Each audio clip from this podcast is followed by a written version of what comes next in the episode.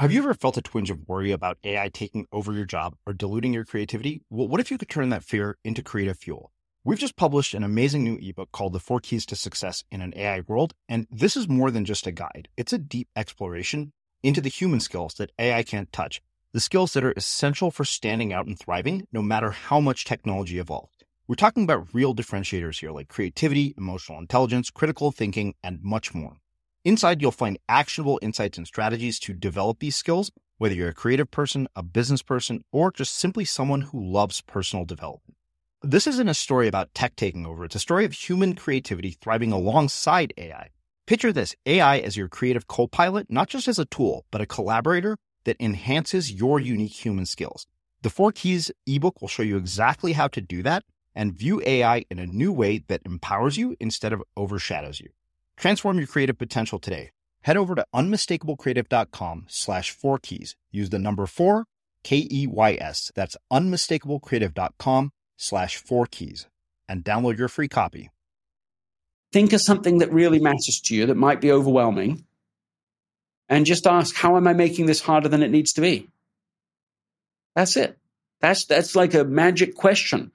Because all that overcomplication, all that over-engineering, the overthinking, overexertion, all that over is actually going to get in your way. And it's because you're sort of caught in this old paradigm, this old mindset. And there is an alternative mindset. And that mindset is summarized in that one word, effortless. That's what I mean by the word. There's a different path, an easier, simpler, lighter, smarter approach, and you've got to learn how to find those and search for them because they are key to breakthrough contribution without burning out. I'm Srini Rao, and this is the Unmistakable Creative Podcast, where you get a window into the stories and insights of the most innovative and creative minds who've started movements, built thriving businesses, written best-selling books, and created insanely interesting art. For more, check out our 500-episode archive at unmistakablecreative.com. Greg, welcome to the Unmistakable Creative. Thanks so much for taking the time to join us. It's so great to be with you. Thank you. Yeah, so you're actually here for a second time, which says a whole hell of a lot about, your first appearance. We had you when, I think long after Essentialism was published, which is probably one of my favorite books. In fact, it's one of those books I think I keep within arm's reach all the time because I thought the concepts were so vital to being productive in the world. And you have a new book out called Effortless, which we will talk about in great detail. But before we get into that, last time I asked you what your parents did for a living and how that influenced you. This time I want to start by asking you, what is one or two of the most important things that you learned from one or both of your parents that influenced and shaped who you've become and what you've ended up doing with your life? Just talking to my dad just a couple of days ago, and he summarized something that I've watched him do all my life. And he had the phrase, and it was like, my job every day is to try to observe, then serve, and uplift. That was like the mantra. And the way it's manifest for him is quite, unique as he is. But as he's driving down the street, he'll always notice if someone's pulled over. He'll always observe if someone seems to have, some car problem. And he knows how to fix cars. He's capable in that way. But it's not just the capability; it's the awareness, and he'll pull over. And I've seen him do that so many times, and it continues to be a frequent. I would be surprised if it's not every week or multiple times a week even. And sometimes he can't help them, but sometimes most of the time he can. And there's something in that very simple orientation. That is portable and relevant to me, and the idea of first observe, then serve. I think that of the two elements, my observation would be that people are more willing to do the second than the first. But as a result of that, they actually serve less than they're willing to, and are less effective in their service and contribution to others. And so I think in that first principle of like first observe, you could go quite deep in understanding that. At one level, it's just an awareness that you're not so focused on the things right in front of you, you don't notice people. But it can go much beyond that, where you start to listen deeply and care about people and understand what really is going on for them so that you can serve them in a highly effective way. So that's one principle that's relevant right now that I've learned from my father. Mm.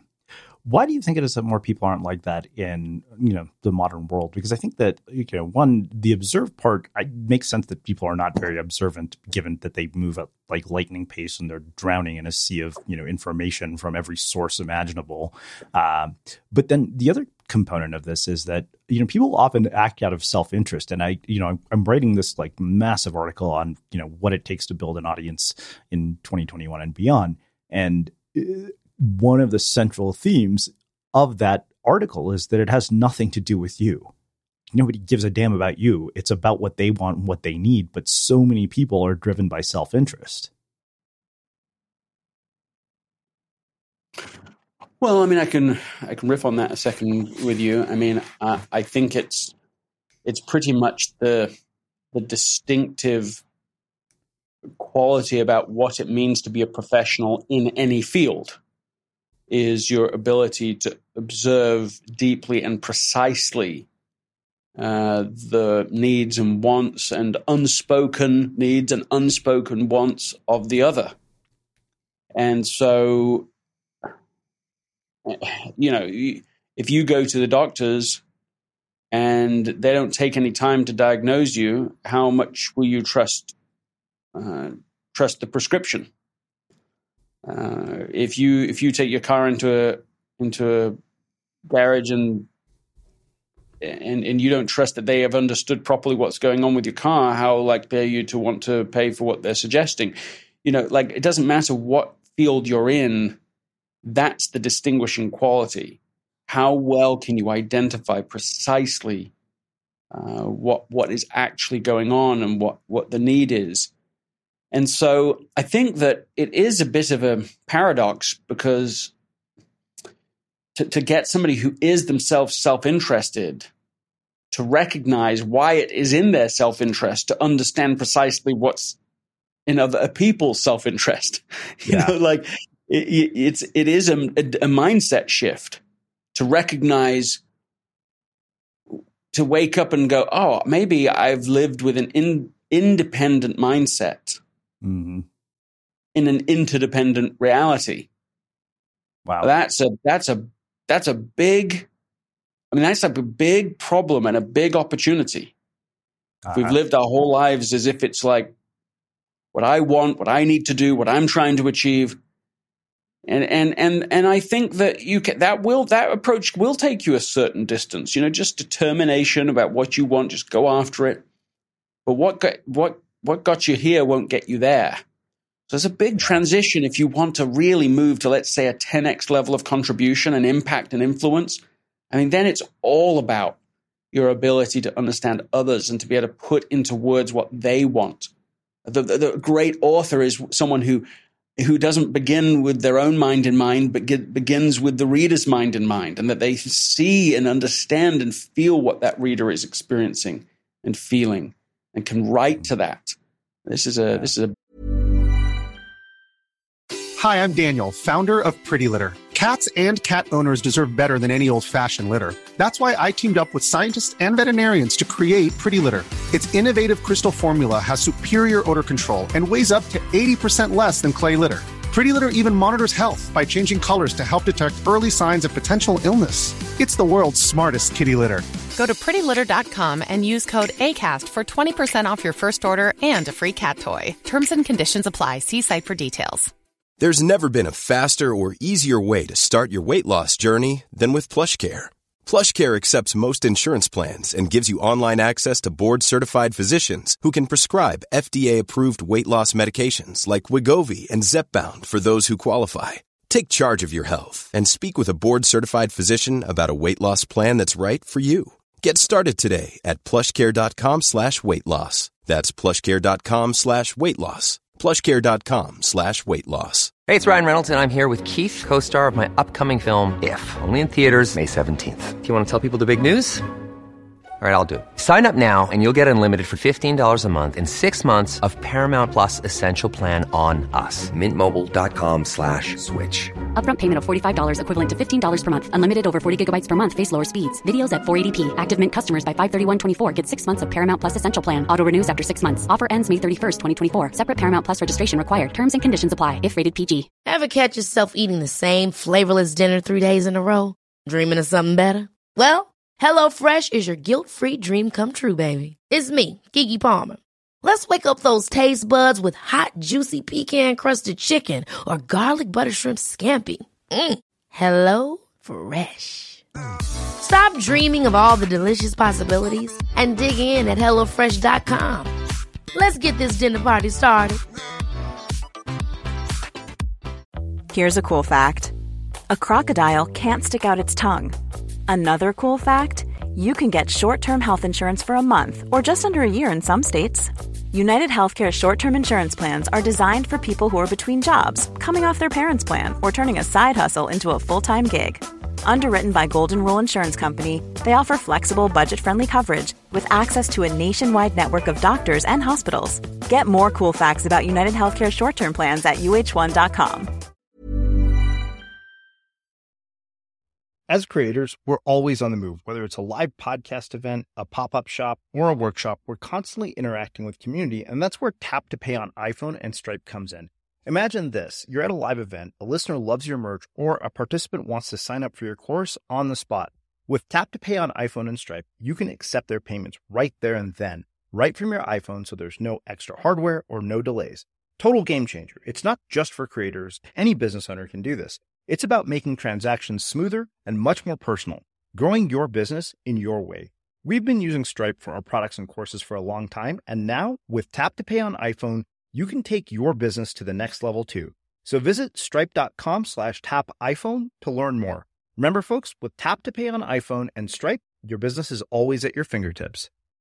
Big difference. What role do you think that sort of the prevalence of social media, the internet, personal brands, all this stuff has played in, our inability to observe? Because I think that we were talking about Adam Smith before we officially hit record here. And one of the things he says in the book, in The Wealth of Nations, is that self-interest is the engine of prosperity, which there is definitely a grain of truth to that. If we didn't have self-interest, people would just sit on their asses and not do anything all day. But then you kind of have the issue of self-interest pushed to the point of diminishing returns, which I think we started to see the consequences of that, from organizational levels, to individual levels in politics and, damn near every other area of sort of the way society functions. To your point, people are largely driven by an independent mindset in an interdependent reality. Yeah, I mean, look, the Wealth of Nations, that principle of self-interest driving, the invisible hand of the market is an accurate idea, but it comes with an assumption that life has a certain amount of virtue necessary the great entrepreneur is still going to be the person who can anticipate the needs and desires of the customer better than they can. So it's not just, it is an oversimplification even of The Wealth of Nations and his thinking, which of course is an oversimplification of the complexity of the world, but to say that it's only that.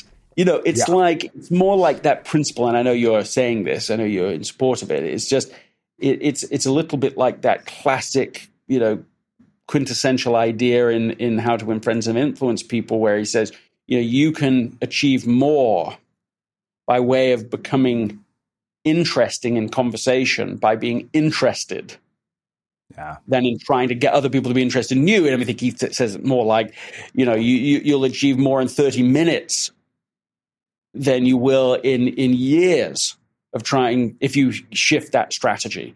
You know, people will be, oh, he's such a great conversationalist because he's so interested in me. That's what they really are experiencing.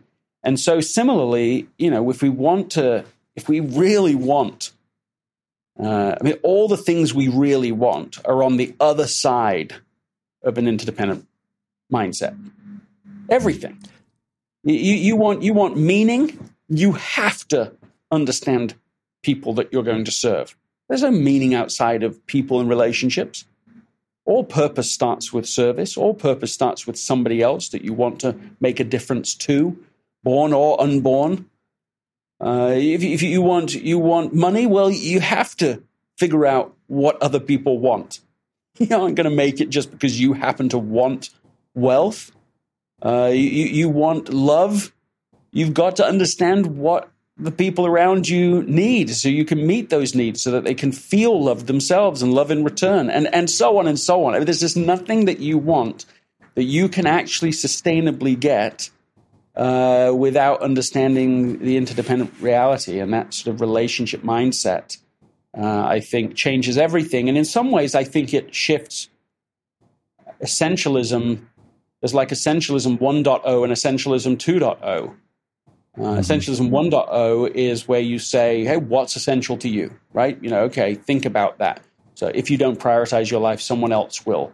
And it's the, you know, you don't want to give up your right to think independently and for yourself and so on. And there is a case to be made for that because you don't want to live, you know, in a dependently where you're or in a codependent relationship with people.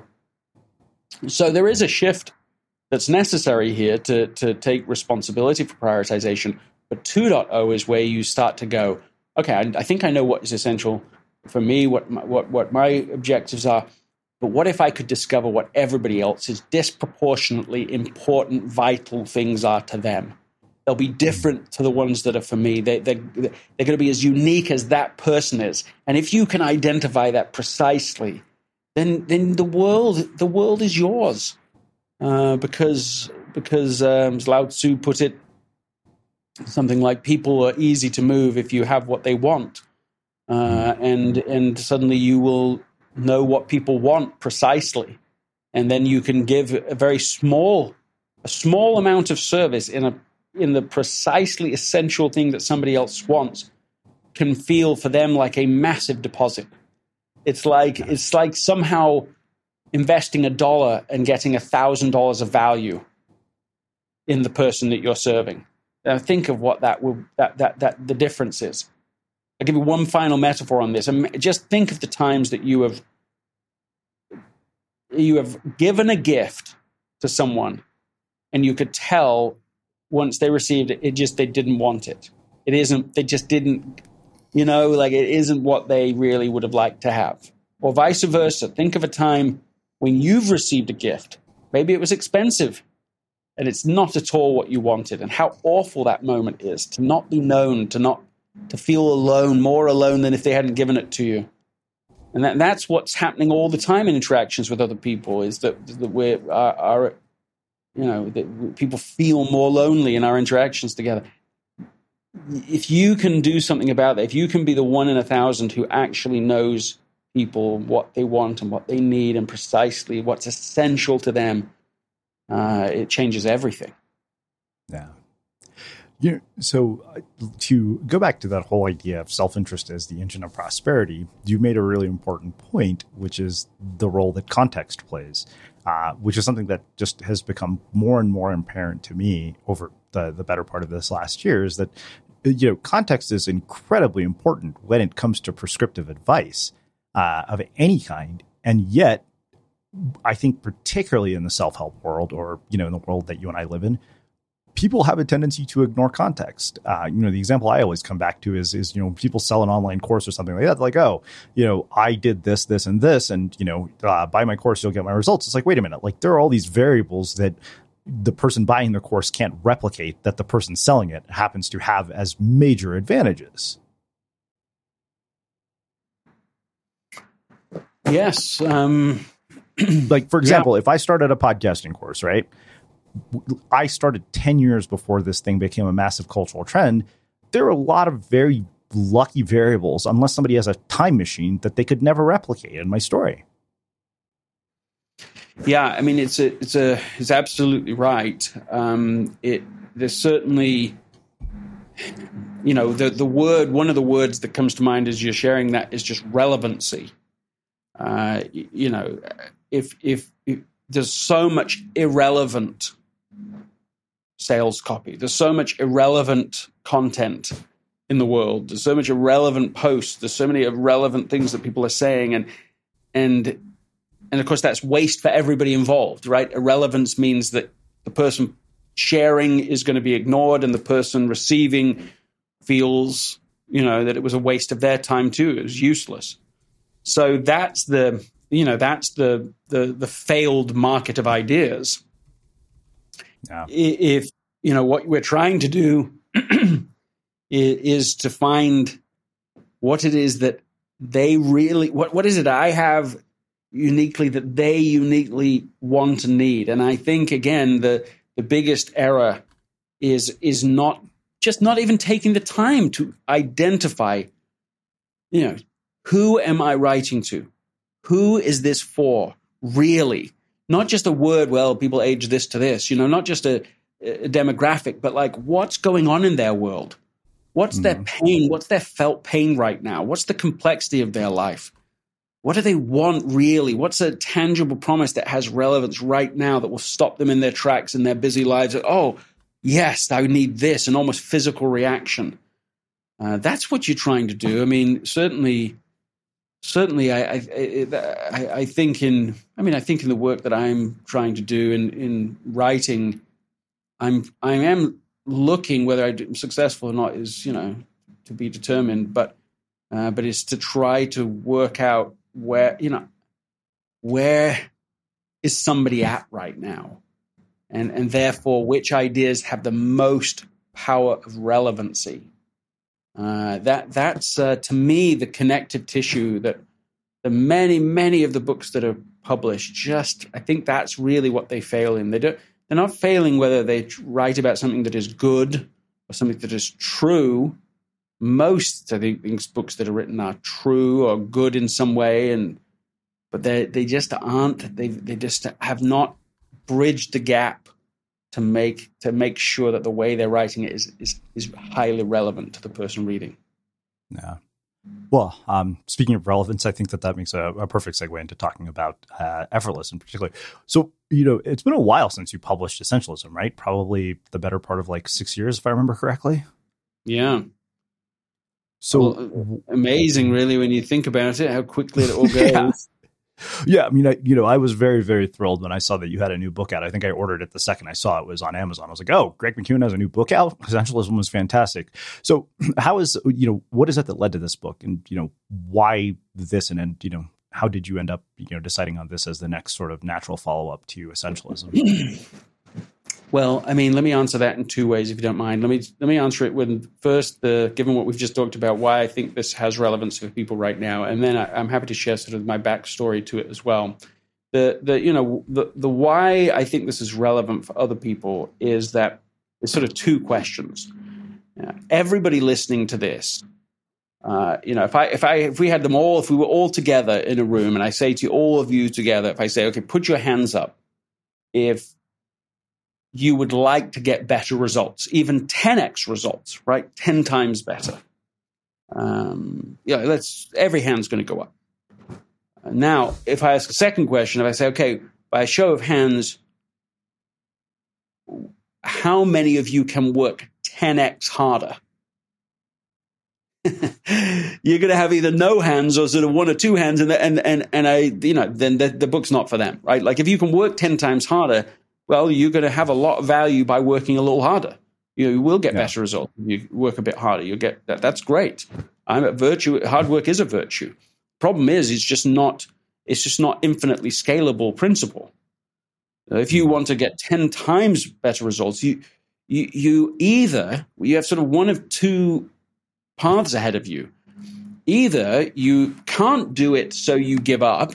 So now you've got essential things you'd really like to achieve, contributions you really like to make, and you just go, no, that's not possible. That's one option. Second option is that you say, well, the only way to do it is work harder, even though I can't work any harder, so I'll try anyway, and then that's a recipe for burnout. And broadly speaking, I think that the second path is what people choose to do.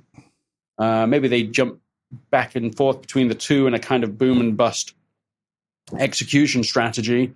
Okay, I'll push harder, but I can't do it. I'm exhausted. I'm burned out. And then they don't for a while, and then they try again when they're inspired to do it by someone or some circumstance.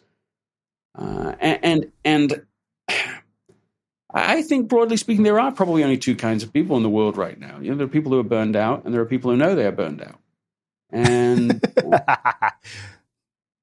so that's like, you know, that's sort of a setup of the problem. And now let me just share, you know, before I get to the solution, let me just share sort of the backstory for why I personally came to this. And, you know, it's a multifaceted experience, right? One thing, essentialism became a big success. So, you know, traveling with that, in addition to being, you know, what you might say the father of essentialism, I now am the father of 4 children. So there's all the responsibilities with that. I'm being more selective than I've ever been, but I still found myself just, you know, running out of space. I want to make a higher contribution, just as I've just described for others that they feel this. I felt it too, but there's no more space. There's not 10x. I can't work 10x harder. And then in the midst of that, we have a family emergency where one of my daughters, she went from sort of a picture of health, outgoing, vivacious, funny, can't even stay mad, always climbing trees, running barefoot everywhere, naming our chickens. We have chickens and all of that, to then suddenly a massive decline inexplicably in her health, her mental capacities, sort of imagine a Parkinson's disease type symptoms. We're visiting lots of neurologists, and nobody can even give us the faintest idea of why. All the tests are coming back in the normal range, and this is going on for several months.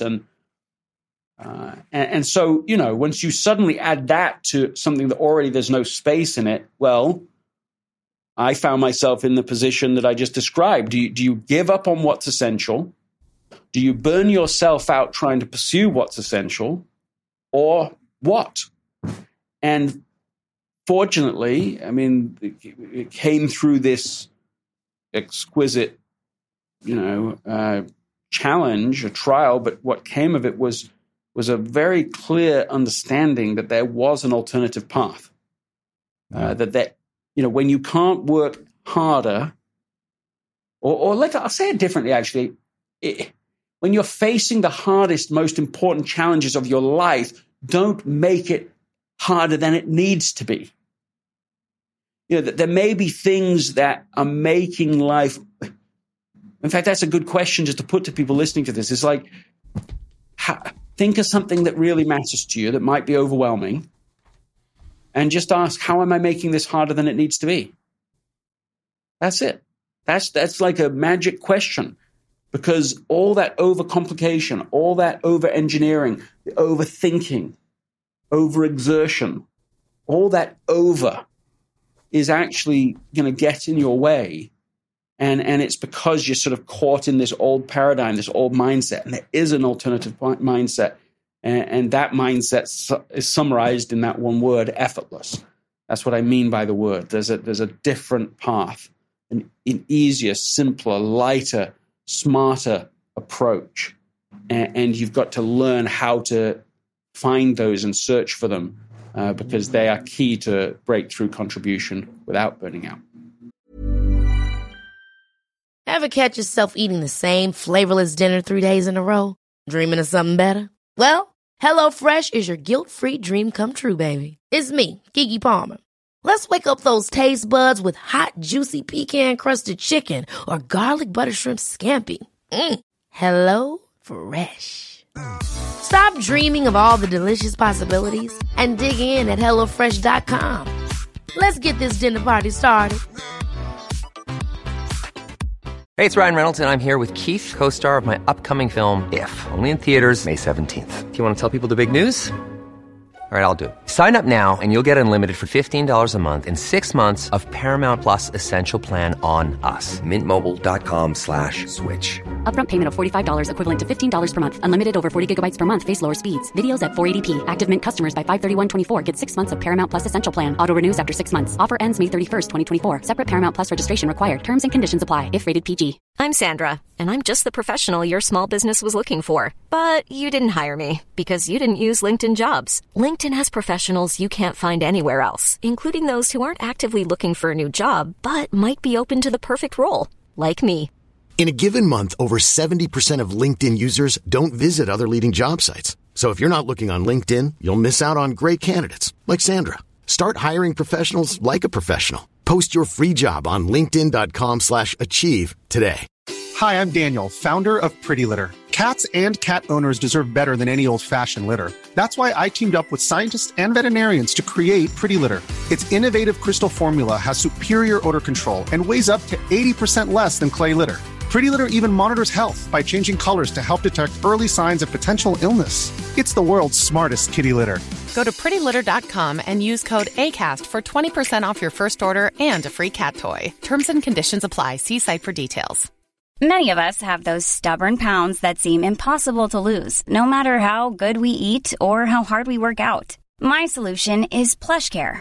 PlushCare is a leading telehealth provider with doctors who are there for you day and night to partner with you in your weight loss journey. They can prescribe FDA-approved weight loss medications like Wegovy and Zepbound for those who qualify. Plus, they accept most insurance plans. To get started, visit plushcare.com/weightloss. That's plushcare.com/weightloss.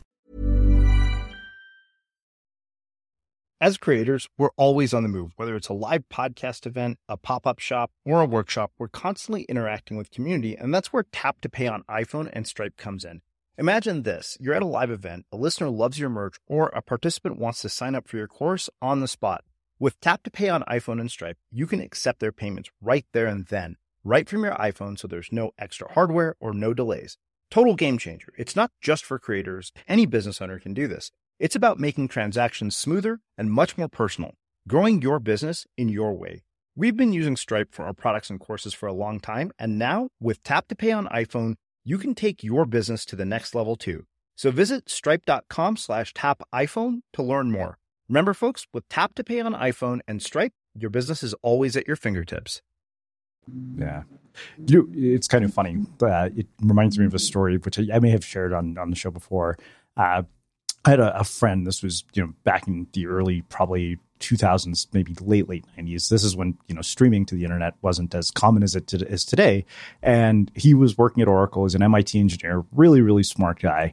I go over to his house and like, what are you working on? He's like, well, he worked on RFID technology, and he had figured out that he said, I'm trying to basically, set up my computer so that, when I'm watching movies that I've downloaded, I can watch them on my TV without having to go back into the bedroom where the computer is at. So I'm building this RF remote and, spending all this time. And I looked at him and I was like, why don't you just use a wireless mouse?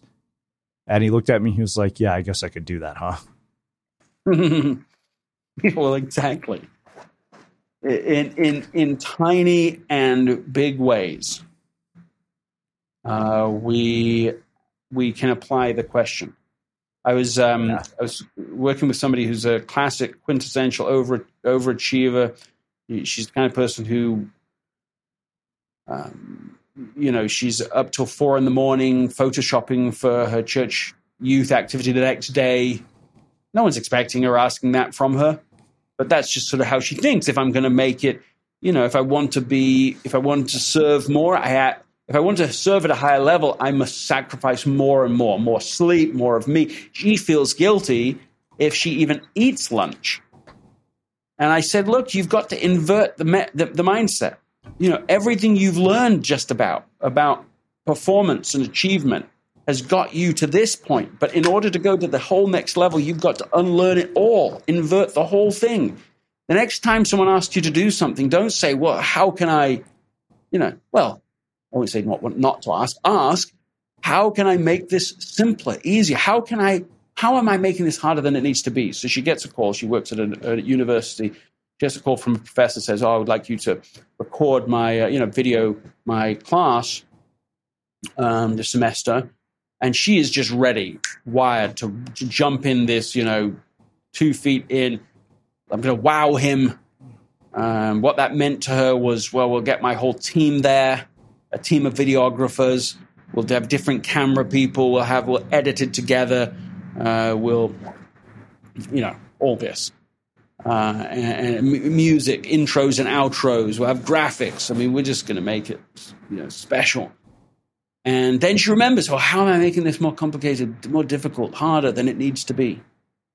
And so she pauses on that for a moment. She asks him, okay, tell me a little more about this. Like, who's this actually for? And what would done look like for this, for you? And it turns out that this is for one student who's going to miss a few classes because of an athletic commitment. So the solution they come up with is that someone else in the class will just record it on, just on the iPhone and just send it to him wherever he's going to miss. And that's it. That's the whole solution. 10-minute phone call saves 4 months for an entire team. She can hardly believe it. That's when she sort of became converted to this idea of invert. Ask a different question. Look out of the different mindset. There's a Puritan ethic within it, many of us, that says not only that hard work is a virtue, but that ease is to be distrusted. Yeah. And when we distrust it, what we're doing now, sometimes easy is wrong. I mean, I'm not saying always easy is the right, virtuous, good, solid path. But if we say it always is, that it means that all of those strategies, tools, options, tactics, that would make something simpler and easier, we just are like, we don't even look at those. We don't examine them, explore them. What a massive strategic error of judgment. And so I'm just trying to say, look, add it to the range. She would never have discovered it without asking a different question. Invert the question. That's one of the most practical things we can do to start moving into this effortless mindset.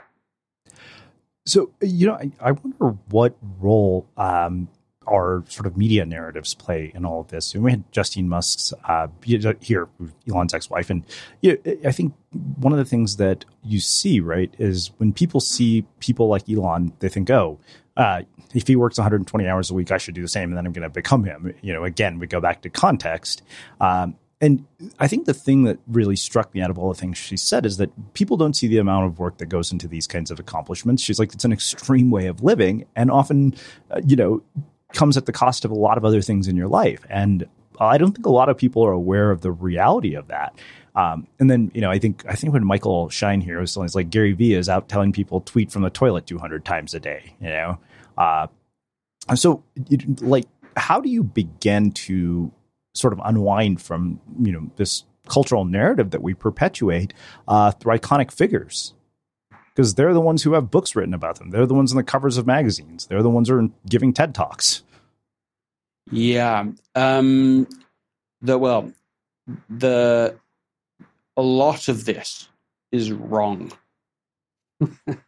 It's just because something makes it as a media story doesn't make it accurate, doesn't make it the true narrative. In fact, there's tremendous bias that is difficult to overcome because you don't write a story about someone who's just steadily working today, is working on something today and working on it tomorrow. It's not a story. There's no story to tell. And yet, in many of the stories that eventually do get told, that's actually the backstory. So that doesn't get covered in the story because you only become aware of somebody when suddenly something happens, and most progress is slowly then suddenly. And so even where someone's story was about steady and effortless pace of continual steadiness over time, that isn't going to get told. You want the dramatic if you're trying to grab people's attention in news articles, and then, of course, this identifies which books get told. And so I just think that it's somewhat like a parallel to bloodletting. Just because the medical profession for the longest time were, thought that the problem was in the blood, much of disease was in the blood, and so your job was to drain people of blood using literally leeches. I mean, it's so medieval. But that was dominant mindset. And if you'd lived at that time and read the media stories and the books at that time, that's what you'd have been taught. And that doesn't, that yeah. None of all of that, those articles or books or stories or the medical professionals of the time, none of that would have made it true. None of that made bloodletting right. It just meant that that was the narrative everyone was learning from. And so similarly, we have this very outdated paradigm, this outdated narrative about what leads to, superb performance, superb achievement.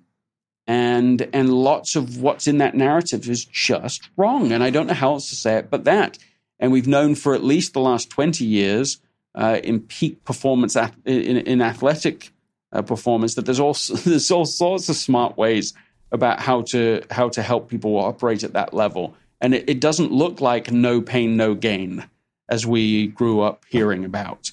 That's just no pain, no gain. It's just a great example of performance bloodletting. What you want is to find a pace that you can sustain, so that you don't train, for example, in boom and bust cycles. You don't want to be pushing yourself to such a limit that you're aching and sore and don't go and work out for days or weeks, or you just give up for a while. It's too much. You want slow and small and steady and simple, and get better bit by bit. So that eventually leads to, your own breakthroughs. But of course, so I think that's something that's helpful to remember. A lot of these caricatures in the media, if you go back and double click on their story, is very different. Thomas Edison is the kind of part of the quintessential American archetype of what it is to be successful and what it takes.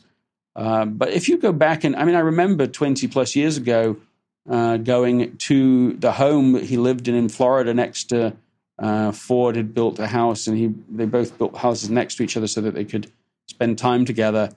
And among other things, in the studio where Edison worked on the famous light bulb, there's a bed right there. He would take naps in the bed, in the room where that was done. So he would work and he would sleep, and then when he had ideas, he'd wake up and work and go back to sleep. And he's sleeping constantly. He didn't believe, for example, in straining the body. He himself actually was quite extreme this way. He wouldn't run even. He just thought, your body's just there to kind of get your brain around. And so he wasn't draining himself to exhaustion in some extreme fashion in the way that maybe the narrative would be. So we've got to go past those surface and outdated narratives to find what really works. Mm. So one of the things I think I've always loved about your books is that you seem to frame them in these very clearly defined mental models, in which I could literally summarize your book, by reading out the 7 sort of key headlines from each one. And I think that's why I loved Essentialism so much, because it was just like, oh, wow. So this is just a personal question, a morbid curiosity. Like, how do you develop these sort of mental models and frameworks that end up becoming the content? And then we'll get into, the sort of what I literally have written down as sort of the 7 parts of effortless action. That's a nice question. I think a lot about them. That's for a start. I'm drawn for reasons I can't quite explain to clarity. I care about clarity, and I seek it in conversation, and I seek it in the world around me, and I don't feel fully satisfied until I've sort of wrestled down and got to the other side of complexity and gone, okay, that's what it is, and I can name it. I feel satisfied in being able to name a phenomenon, and by naming a phenomenon, I also mean being able to identify clearly from what to what. That's important. There's many books that write about what to do, but they aren't as good at clearly delineating what not to do. And it's in the what not to do column that we actually need to, like, that's where we, as a reader, can say, oh, yeah, well, guilty of that. Yeah, that's where my world is, you know, and that's what you have to have that moment as a learner, as a reader, to be able to go, okay, got it. I'm now here. So what's now this book going to help me to get to from, and what got me here won't get me to there. What's the gap?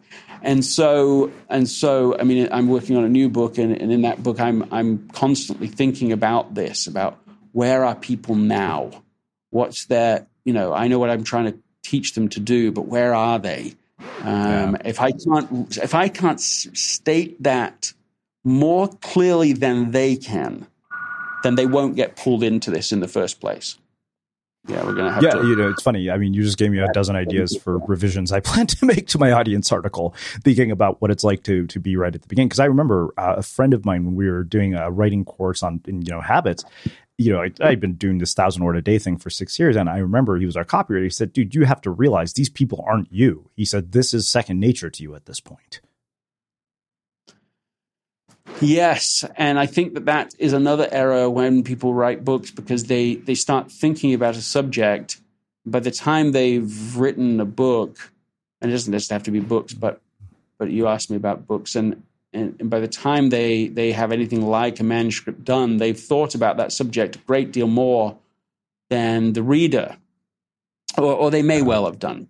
And so again, the same errors can be made. You know, the presumption of where, you know, well, you know, they must understand this thing or that thing, and they don't, because they're not thinking about that all the time. So you have to sort of keep, which comes back to full circle to what we talked about at the beginning. You have to keep coming back to where are they, and that's what that first column is for. It's like, where are people at?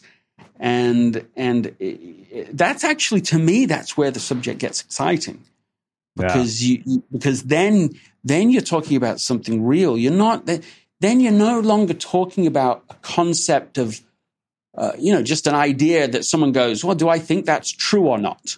You don't really want people sitting in an audience when you're teaching or reading a book going, do I think that's true? That's not really the optimal. That's fine, but it's not optimal. What you want is for someone to go, oh my goodness, that's me right now, and that is what I want. That's what you want somebody to say. Then, not is it conceptually true? Is that true for me right now? Oh yeah, I'm already in. Yes, this is true. I want to get, you know, better even. And in this next book, I want to be even better than I've been able to do it in the past. From this to this, and capture it just right. So let's do this. You know, as we were talking about, we were kind of getting into a framework. You know, I think we were talking about sort of mental models and clarity, and how I think the thing that makes your book so easy to read is the fact that you really think about them, as you pointed out, in terms of mental models. And, you know, we're getting close towards the end here. So to me, I think what was so brilliant about this is, you know, like, I guess not coincidentally, the simplicity of it, but, you know, you kind of break this down into sort of, you know, a couple of different actions, which are, you know, define, start, simplify, progress, pace, and effortless results. And then, you know, you talk about learning and automating, which that's another big one for me. But, let's say, for example, somebody listening to this is planning out their day. And hands down, the number one problem that I kept coming back to over and over again when we did surveys for our email list was everybody's like, oh, I'm, you know, dealing with information overload. Like, I can't remember where the hell I put anything. But I think that, you know, when you talk about define in particular, this is really something that struck me. You say that if you want to make something hard, indeed truly impossible to complete, all you have to do is make the end goal as vague as possible. That's because you cannot, by definition, complete a project with a clearly defined endpoint.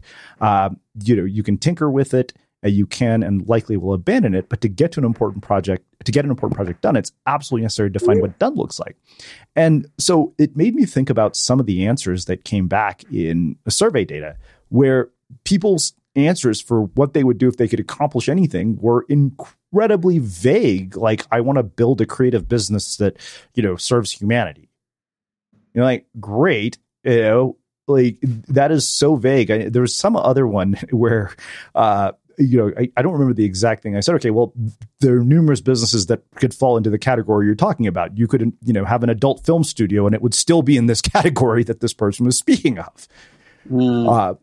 So let's just, talk about those through the lens of planning a day. I think that will be a really perfect way to sort of bring everything that we've talked about here full circle. Yeah, look, I mean, the first thing I think somebody should do if they're trying to plan a day is to create a done-for-the-day list. We set ourselves up, and as overachievers, one of the main reasons we feel dissatisfied by the end of the day is that we don't know what done looks like for that day. So we have an endless, almost literally infinite to-do list. It is typical for people that their to-do list gets longer by the end of the day than it was at the beginning. And so you lie down at night and you're just looking at the gap and all the things that haven't been done and feel discouraged by that. Well, it's an unwinnable game.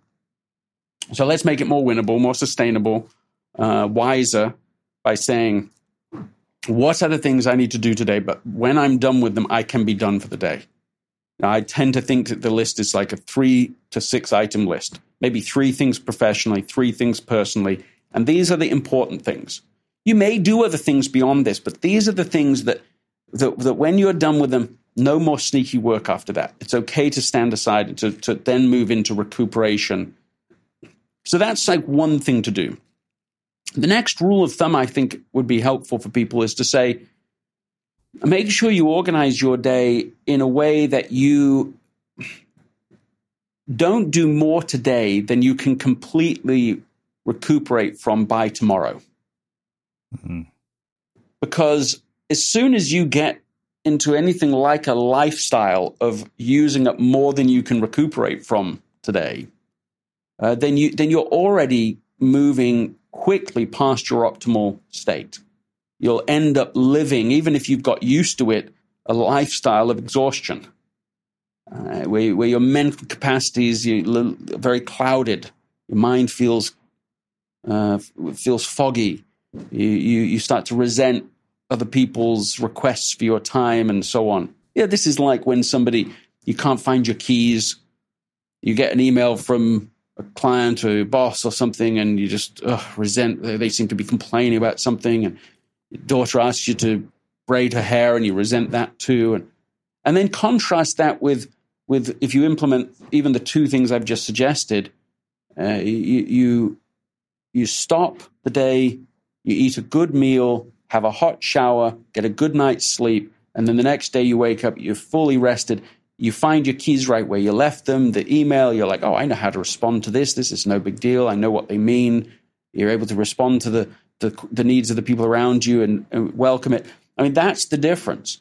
So if I could wrap that up in maybe a third specific thing, I would just say that we have to take rest and relaxation and treat it like it's a responsibility, so that when we're crafting this ideal day, we are actually crafting activities for rest and recuperation. That we don't just, for a lot of overachievers, they don't know how to relax. They literally don't have that competency. They're far more adept at running a marathon than they are taking a nap.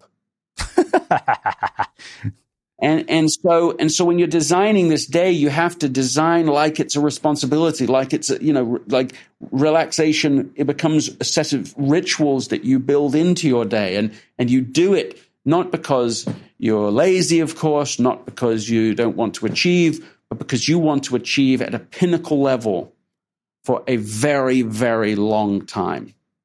You want to perform well, even superbly, for 50 years. Not for 5 days, not for 5 months, not even for 5 years. You want to be able to perform decade after decade. In fact, and I think this is a good place to sort of end it in a sense because of this simple idea. You want to live life in crescendo, where your greatest contribution always lies ahead of you, not behind you. And if you want to live like that, then you have to design your day to day differently than you otherwise would. Yes, it's about contribution. Yes, it's about doing what really matters. And it means doing it in ways that are protecting the asset that is you and that has boundaries and that has place for designful rest, recuperation, relaxing, so that you can keep on contributing and contributing for a very long time into the future. And that's really what, certainly what I want and what I think most achievement-oriented people want once they recognize that as an option. Yeah. Wow. Well, you know, it's funny. This is one of the handful of times that I didn't end up like, you know, quoting multiple sections of your book, but I mean, you just kind of packed this with so many nuggets that it's kind of funny. You summarized, amazingly enough, you kind of effortlessly summarized your entire book. So, I have one final question, which yes. I've asked you before. It's how we finish all of our interviews. What do you think it is that makes somebody or something unmistakable?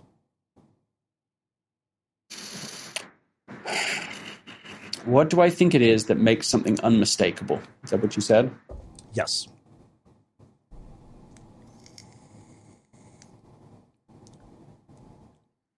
My answer for that today has to do with this idea of utter and total uniqueness. And it's really the idea that the more we understand who we are, the more we understand who each other are, the more distinct each person becomes. And that therefore, as you gain greater clarity in that uniqueness, each person can become more and more of who they really are and less of who they really aren't. And so it's a complete opposite of FOMO, of just trying to, the fear of missing out, of being like everybody else, of competing and comparing, that, you know, trying to be like and do like every other strategy. You become more and more uniquely you, and therefore, and you value the uniqueness in other people distinctly, and therefore every person in this way becomes unmistakable, signature them, that's what I think. That's what I think it means to be unmistakable. Amazing. Well, I can't thank you enough for taking the time to join us and sharing your story, your wisdom, and insights with our listeners. And it's just so wonderful to have you back for a second time. Where can people find out more about you, the new book, and everything else you're up to? I think the easiest single thing people can do, so they don't miss anything, I have a 1-minute Wednesday newsletter. You can sign up for that at gregmckeown.com.